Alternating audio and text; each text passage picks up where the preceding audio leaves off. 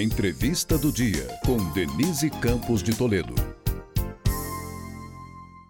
É, e nós vamos falar agora do marco temporal, na verdade, do projeto que tratava do marco temporal, que foi aprovado pelo Congresso, e hoje era o prazo final para o presidente Lula tomar uma decisão a respeito disso, e ele vetou esse trecho específico do marco temporal, além de outras propostas que estavam incluídas nesse projeto. Eu converso sobre isso agora com o Flávio Bastos, que é professor da Universidade Mackenzie, coordenador do Núcleo de Direitos Indígenas e Povos Quilombolas da OAB de São Paulo.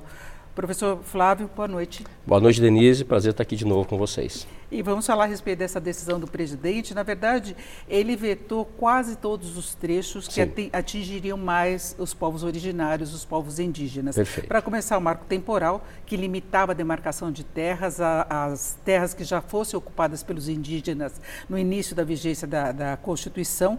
É? Então, esse era o marco temporal, isso ele vetou. Além disso, ele vetou a possibilidade de cultivo de transgênicos e atividades de garimpo em terras indígenas, construção de rodovias, e aí uma questão que atinge o governo, que é o pagamento de indenização nas terras que forem demarcadas, que seriam Perfeito. pagas pelo governo, e também benfeitorias. No final das contas, a gente até estava falando antes, o presidente sancionou aqueles trechos aí que permitem a, a uma discussão pública dos processos de demarcação, são mais, entre aspas, amenidades do projeto, né?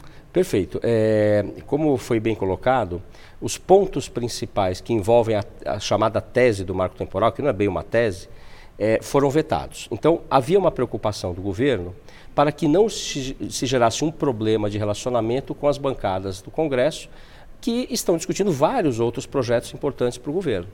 Então, é, agora, os aspectos principais, como a necessidade de comprovação de presença na terra indígena em 5 de outubro de 88, o que por si só é um absurdo, se a gente considerar a quantidade e a historicidade de expulsões é, de povos indígenas das suas terras desde que o Brasil foi ocupado pelos portugueses.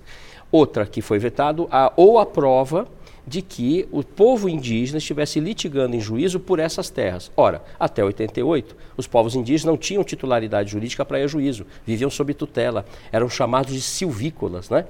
que deriva de selvagens. Veja o status jurídico. Então também não era possível. Também vetou a questão da, da possibilidade de garimpo em terra indígena, é, a, o cultivo de transgênicos, porque seria uma violação a esse direito fundamental. Na verdade, o que foi vetado é, são exatamente os pontos que violam as cláusulas pétreas, os direitos fundamentais desses povos indígenas. Se aprovado fosse, Denise, seria uma. Vou até colocar aqui para o telespectador: seria uma, uma anistia aos vários crimes cometidos contra os povos indígenas ao longo dos séculos. Agora, o senhor falou de o governo não criar problemas com o Congresso, porque ele tem a intenção de aprovar várias medidas. Agora, a Frente Parlamentar da Agropecuária já se manifestou dizendo que vai derrubar o veto. E há Perfeito. essa possibilidade. Volta ao Senado, não é? E tem força para derrubar a, a, frente parlamentar, conta com mais de 300 deputados e 50 senadores. Então foi uma Isso. votação ampla do marco temporal, há possibilidade de veto, só que o Supremo já se manifestou sobre isso também. Uh, derrubando o marco temporal.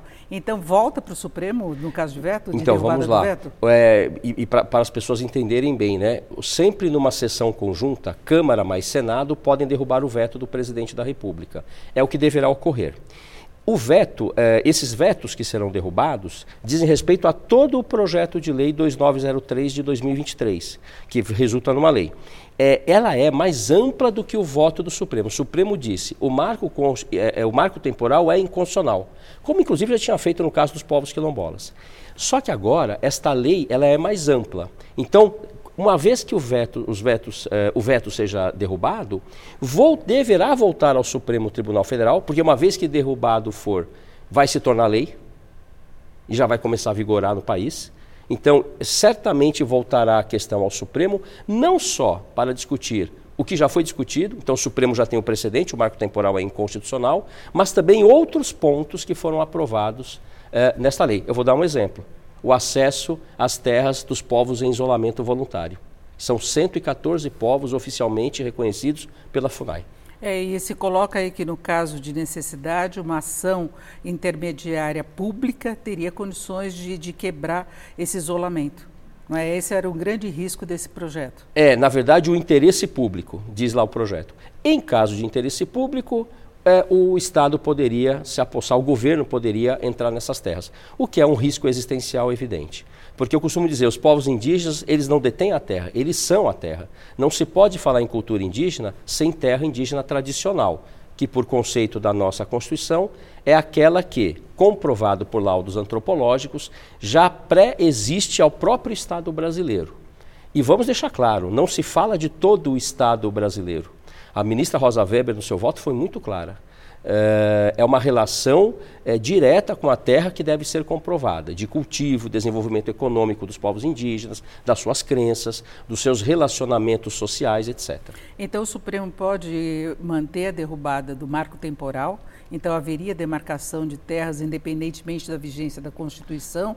Agora fica ainda em discussão e pode ser discutido também pelo Supremo essas questões do seu Os demais pontos, é, certamente o Supremo dirá, o marco temporal já temos o precedente, é inconstitucional, e quanto aos demais pontos vamos discutir. Ou seja, a minha previsão é que nós permaneçamos no Supremo por mais alguns anos discutindo esse assunto. É, e é uma questão que está colocada na prática, porque a gente vê invasão de terras, inclusive demarcadas. Não é? A gente viu toda a situação que aconteceu na Amazônia recentemente, que teve uma ação forte do governo, mas a, a invasão do garimpo prossegue prossegue. Né? Não se respeita a área demarcada. Então, as Perfeito. que ainda serão demarcadas podem trazer mais discussão ainda. Perfeito. Nós temos em torno de 220 demarcações paralisadas por conta desse julgamento no Supremo que estava sendo aguardado, porque ele tem o que chama de repercussão geral. A sua decisão valerá como precedente para os outros casos. E nós temos hoje o retorno dos garimpeiros às terras Yanomamis, eles estão voltando, é, a entrada em terras guaranis para a construção de, de, de, de conjuntos habitacionais, e, e, no caso dos pataxós na Bahia também, muito arrendamento de terras, terras vendidas por WhatsApp, indígenas, ou seja, terra indígena é inalienável, não pode ser vendida. Agora, há uma grande preocupação do, do setor agropecuário em relação a, a, ocupações muito antigas, em que há uma discussão se antes era ocupada por, por indígenas mesmo, povos originários, e, e, todo o cultivo, a exploração, a, todas as benfeitorias que foram feitas nessa área, se haveria ou não indenização. Essa é uma grande preocupação. Sim. Como é que o senhor vê essa discussão? É. É, no voto do Supremo, foi definido, e eu acho que o Supremo deverá manter isso, a questão das indenizações. Então, nós temos dois tipos de indenizações: a indenização por benfeitorias úteis e necessárias, benfeitorias úteis, aquelas para ampliar a utilidade do bem, do imóvel, e as necessárias, aquelas necessárias indispensáveis para conservar o bem. Essas seriam indenizáveis, além do valor da terra nua, o, o tal VTN, que é muito calculado para se entender o valor devido por, a, a título de imposto territorial rural. Esse VTN, o valor da terra nua, é a, terra nua por quê? Aquela que não tem intervenção humana.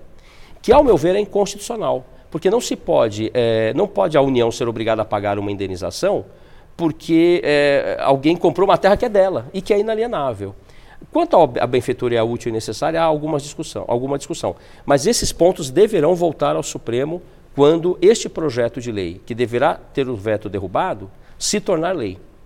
Então, algumas autoridades que estão arroladas na nossa Constituição podem propor uma ação direta de inconstitucionalidade, pedindo inclusive uma cautelar, uma ordem imediata para não esperar os, esses anos todos eh, a lei gerando efeitos. Agora, eh, em relação às terras já demarcadas, qual tem sido a decisão da Justiça na questão de indenização?